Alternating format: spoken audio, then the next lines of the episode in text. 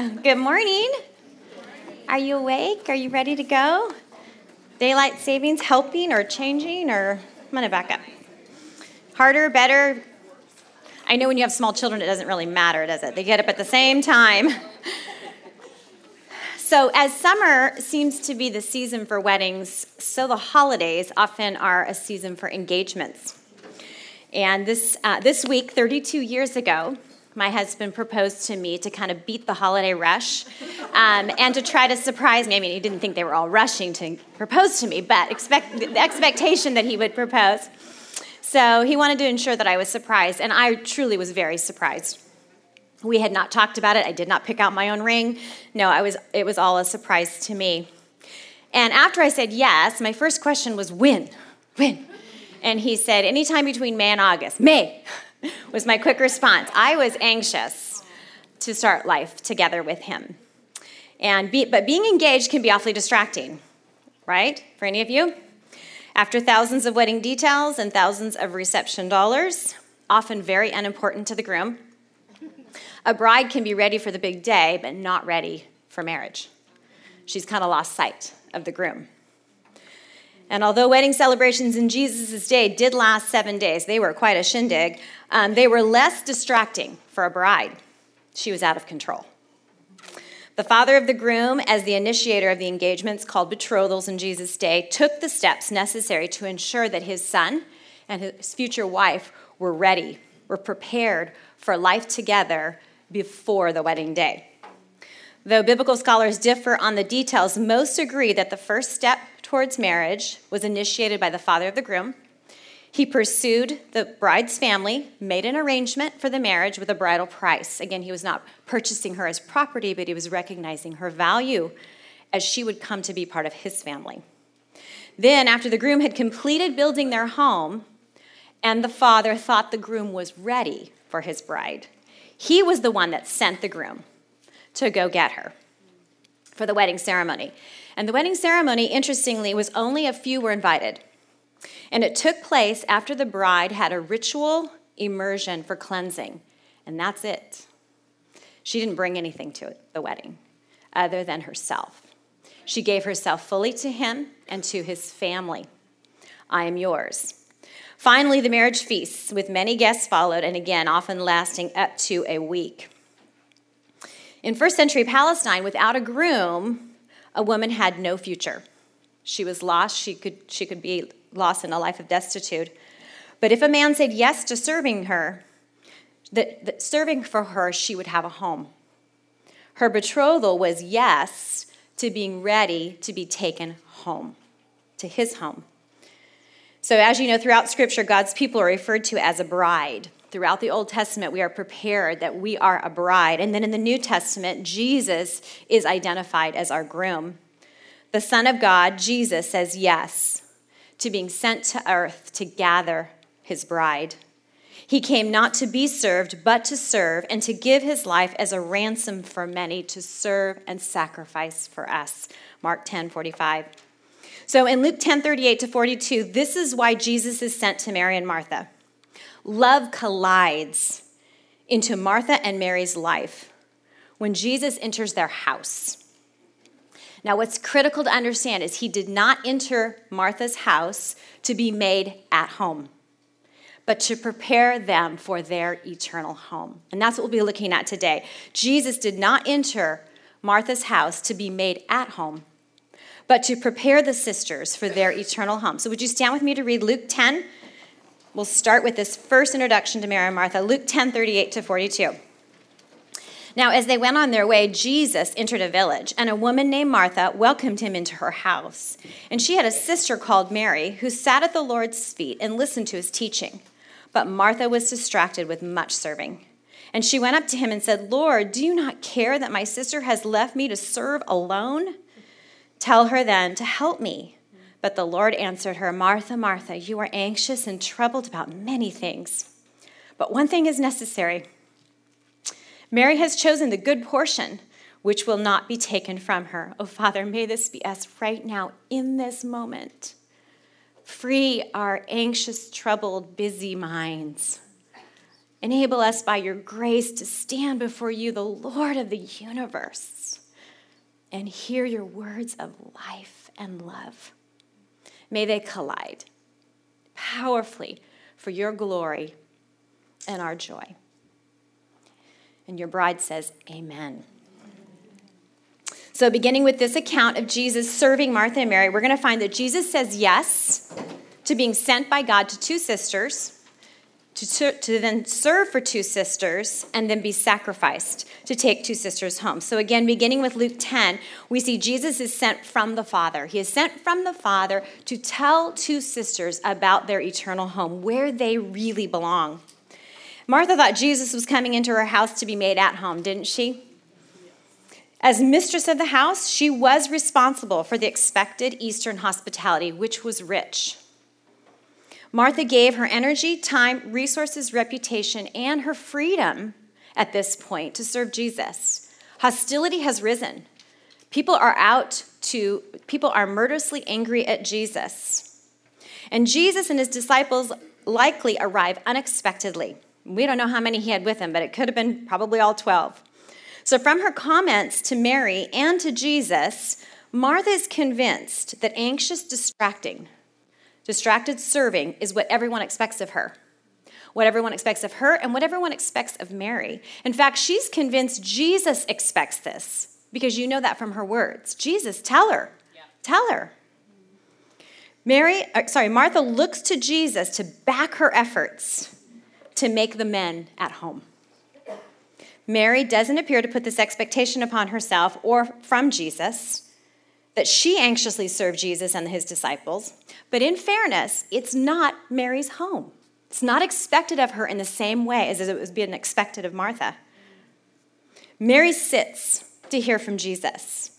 She sits as one who believes Jesus has been sent from the Father for her. Mary's posture reflects a desire for continual and ongoing understanding of who this Jesus is and why he came. She seizes this moment to sit at his feet. She will not let this moment pass her by. She wanted to catch, believe, abide, submit to every word that fell from his mouth, not letting it fall to the ground, but instead find its home in her heart. She wanted to live it, experience it, teach it. This is what her posture communicates. What Luke is intending for us to see is that she plans to take Jesus' words and serve him with them. She is planning to serve. This is not passive, this is active, but she's learning his heart for her service. Her posture is that of a disciple. Again, it is not passive, it's active. And this is a reversal of the rabbinic practices, Jesus encouraging Mary to listen to him. This was unusual. This was actually quite scandalous for a woman to hear and sit at the foot of a rabbi. He was letting her take part in his ministry. He was not advocating quiet contemplation. He was not advocating self care, but soul care. He was not ripping on Martha's service, he was redeeming her service. Jesus affirms Mary for listening to what cannot be taken from her. And this phrase means that he is giving her his words regarding the kingdom of God, that he is the promised Messiah king. The words that he was giving her words of eternal life, that he is speaking of her promised eternal home, the way home. John Piper says Jesus loves us by showing us himself. Measure God's love for you by how much of himself he shows you, how much of himself he gives you to know and enjoy. The chief end of man is to glorify God and enjoy Him forever. Not just know about Him, enjoy Him. Enjoy Him. That is how we glorify the Lord. Not understanding this is why Jesus was sent to Martha to know Him, to enjoy Him. Martha puts unrealistic expectations on herself, Mary, and Jesus because she doesn't get it that He wants her to enjoy Him and that He is there to even enjoy her. I was reminded of our son's wedding, graciously invited to the bridal room just before the wedding. I realized that my daughter in law to be did not have her veil. She had already taken all the pictures with her bridal party, and the veil was missing. I was a little bit concerned to tell her. I thought, am I going to trouble her? She's about, you know, half an hour from going down the aisle, but there was time to go to the house where they had prepared to maybe get the veil. So I thought, I'm going to take a risk, a big mother in law risk, right? Um, you're missing the veil. Calmly, she was like, oh, well. It was amazing. Somebody was able to go get the veil in time, but I was blown away. Her focus was on the one thing that was not going to be taken from her. She was going to get to marry my son. I realize her response, in part, is her personality, but she also has a merry heart.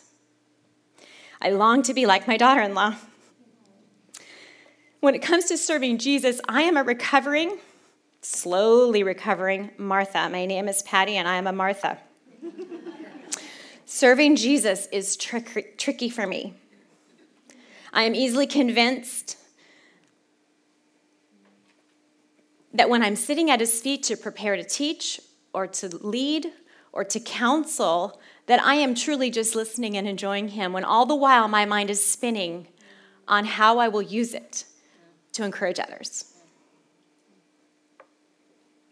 In fact, this very message that I gave six years ago was so confusing because there was so much detail in it that for because I love you dearly and I wanted to sit at Jesus' feet, I have spent hours cleaning it up for you to get to the one thing. Jesus has said to me in the past six years, Patty, Patty, sit at my feet. Begin each day with me in a place in my word that you're not teaching, you're not counseling, you're not leading. Begin each day in a place in my word that you cannot use, it's just for us. Let me inform you. Let me transform your service for me. If Martha had opened herself to understanding why Jesus was sent to her, she would have been free to prepare only what was needed to enjoy Jesus. Martha, like Mary, would have begun to see that Jesus was sent to their house, not to be made at home, but to prepare the sisters for home. That which makes us, to more fully understand this now, Martha and Mary will experience that, that which makes us long for another home, the death of someone we love. Is there anything that makes us long for another home than when someone we love dies? Probably just six weeks after being in Martha's home, their brother Lazarus come, becomes sick, and the sisters send word to Jesus Jesus, Lazarus, whom you love. They're getting it, aren't they? Whom you love is ill. Translated, hurry. John 11, 4, when Jesus heard that, he said, This sickness is not unto death to his disciples, but for the glory of God, that the Son of God might be glorified thereby. And Jesus waited four days. And in that time, or waited two days, but it ended up being four. In that time, Lazarus dies. And sisters, there is nothing more surreal, more permanent, more desperate, more sad than when someone dies that we love. We are never feel we never feel more homeless on this earth than when someone we love dies. Jesus is not late in spite of loving Lazarus, but because he loves Lazarus, just like Jairus' daughter. He is not late in spite of loving Lazarus. He is late because he loves Lazarus. In fact, he's on time. It is in this moment that Jesus will say yes to serving Martha and Mary by declaring and demonstrating that he is making a way home. So, picking up in John 11 now, John's account of Martha and Mary. 20 to 22, we see so when Martha heard that Jesus was coming, she went out to meet him, but Mary remained seated in the house. Martha said to Jesus, Lord, if you'd have been here, my brother would not have died. But even now I know that whatever you ask from God, God will give you. She is not begging him to do something, she's declaring that she still has faith in him, even though Lazarus has died. Obeying the Father, Jesus waited so that he could reveal he is from God he is actually God's son. See, the rabbinic belief at the time was that the soul hovers around the body for three days, waiting to see if the body will maybe revive. Maybe it wasn't truly dead. But after three days, this rabbinic teaching believed that then, then the soul departed, and there was nothing left but a body. So Jesus waits till the fourth day. So there is certainty that Lazarus is dead, that this is not a mere resuscitation, but this is truly a resurrection from the dead. He waits till death is irreversible. Both Martha and Mary's response later reveal that the sisters do not know Jesus could touch with a word, could heal with a touch or a word. He could heal from far away or from near. They thought he had to be present, they thought he had to touch. Martha and Mary did not think Jesus knew Lazarus' condition was as bad as it was, based on what they say to him. What the sisters have is an incomplete understanding of Jesus' power and mission, and he's about to change that. Jesus waited for Lazarus to die to reveal he is not just from God, that he is God's son. And that the Father has arranged a way, has sent Jesus to arrange a way to bring us home. That he sends Jesus for this very purpose. John 11, 23 to 25a, your brother will rise again. Martha said to him, I know that he will rise again in the resurrection on the last day. Jesus said to her, I am the resurrection and the life. Whoever believes in me, though he die, yet shall he live, and everyone who lives and believes in me shall never die. I and the Father are one. I am. I am the I am. I am the I am of Exodus. I am the I am of the, of the Old Testament. We, Father and I, have made an arrangement to offer you a life you've never known.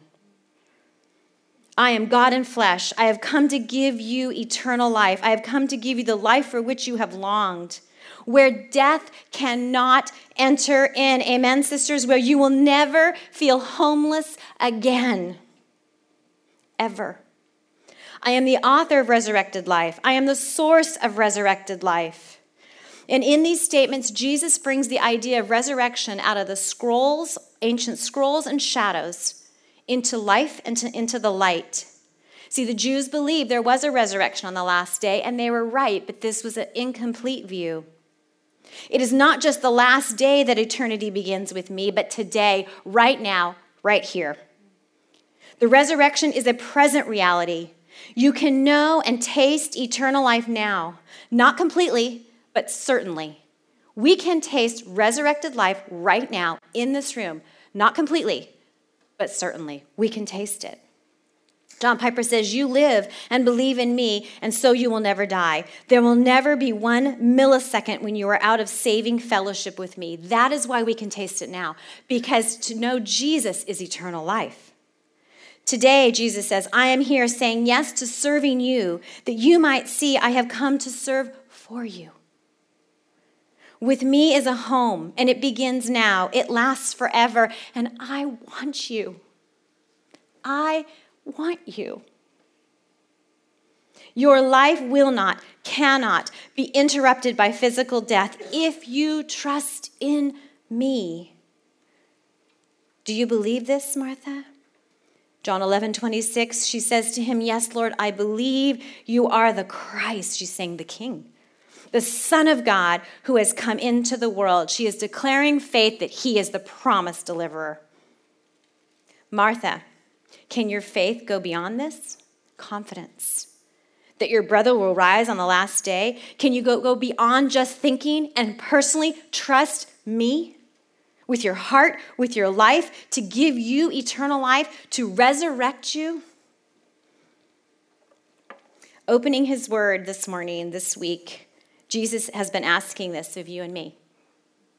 And I love hearing testimonies of what he's speaking into your life. And one shared one with me, and she gave me permission to share hers.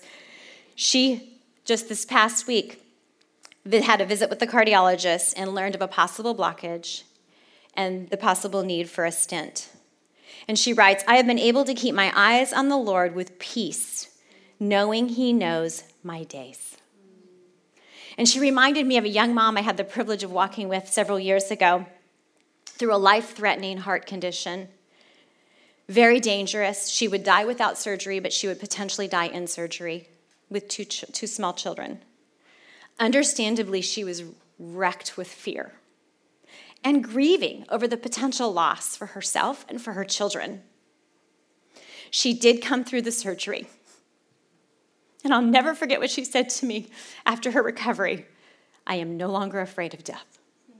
He was so sweet to me through the whole process, loving me patiently through my tremendous fear that I am no longer afraid of dying.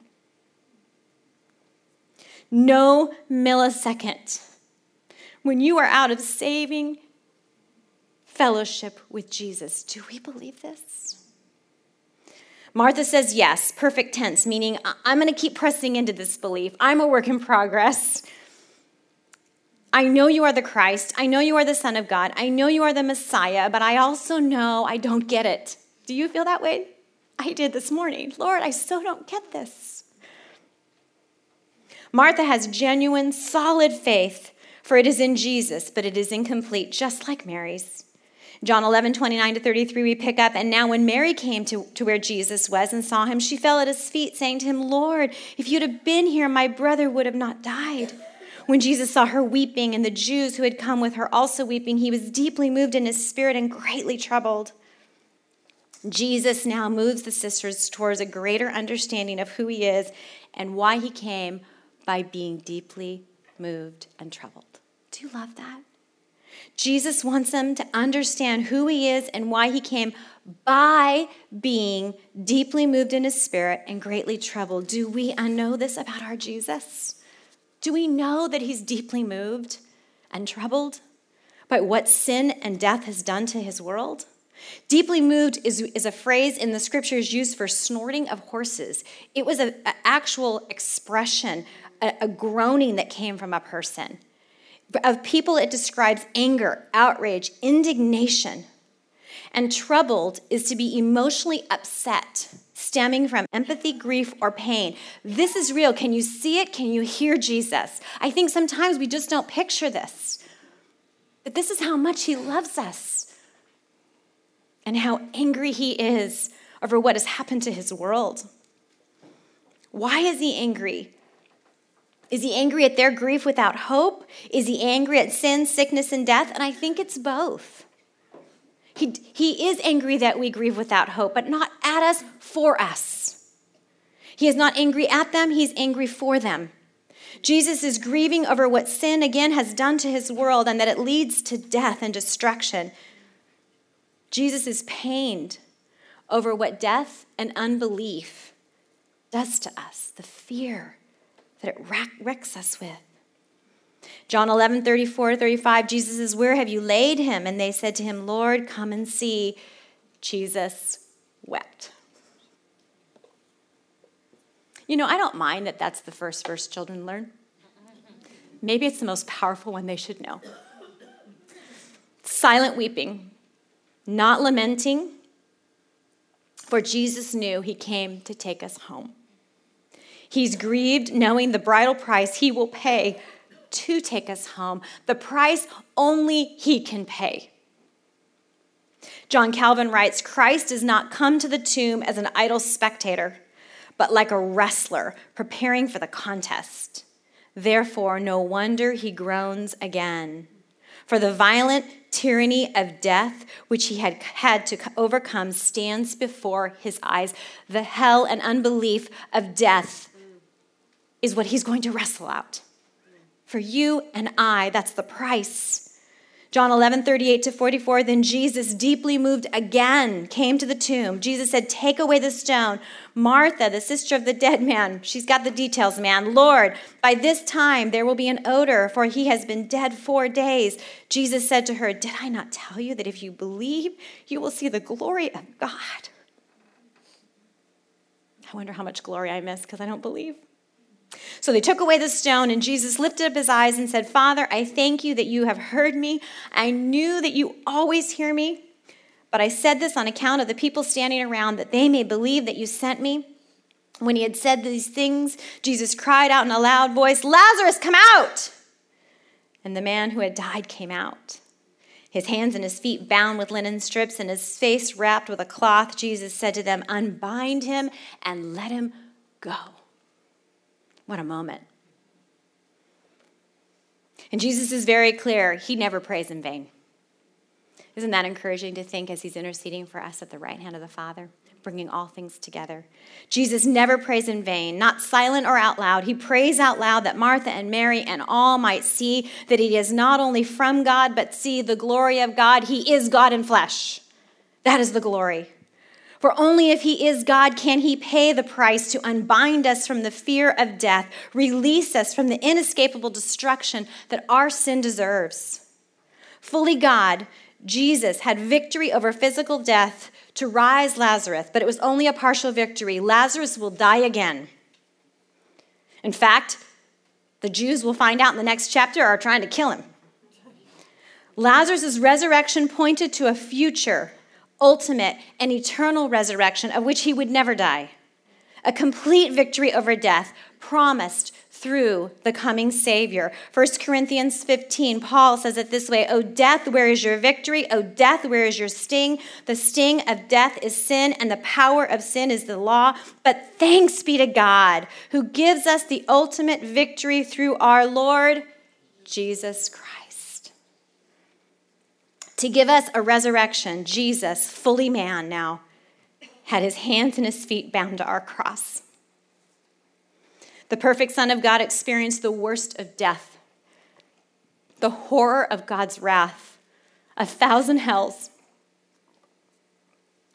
There, his face was hidden from his Father for three hours.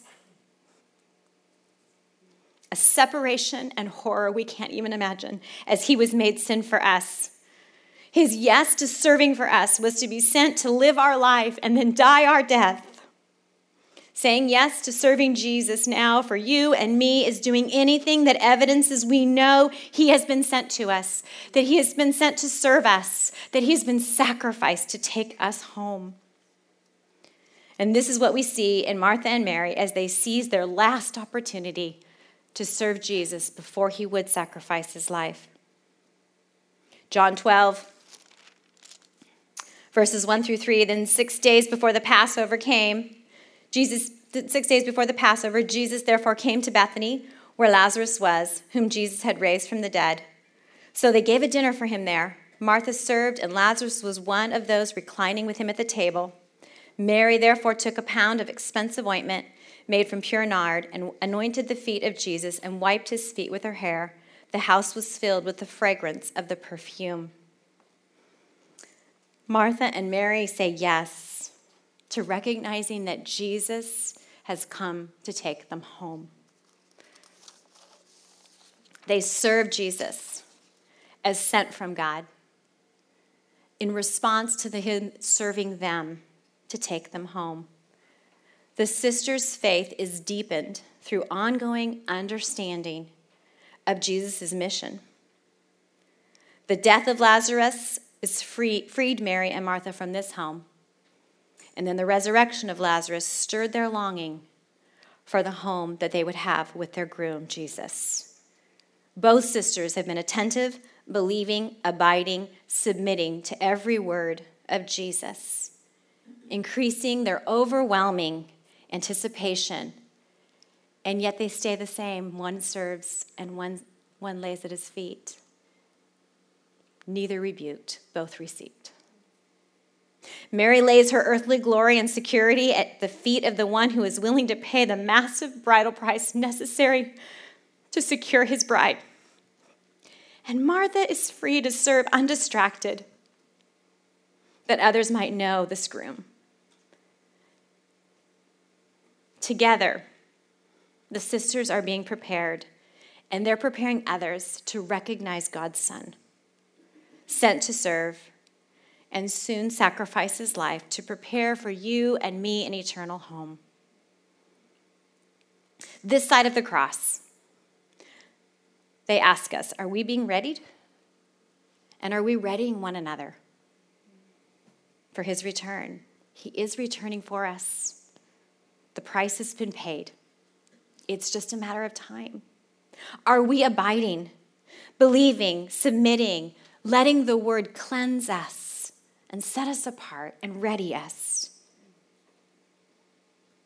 Are we readying each other?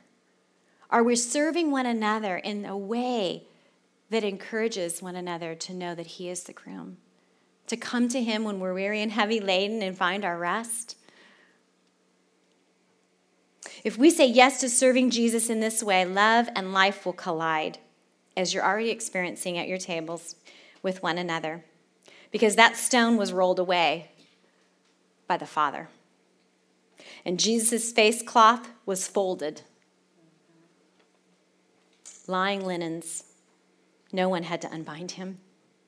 He is risen, and we are alive with his spirit, cleansing us and clothing us for the day of his return, when we will rise together to our eternal home.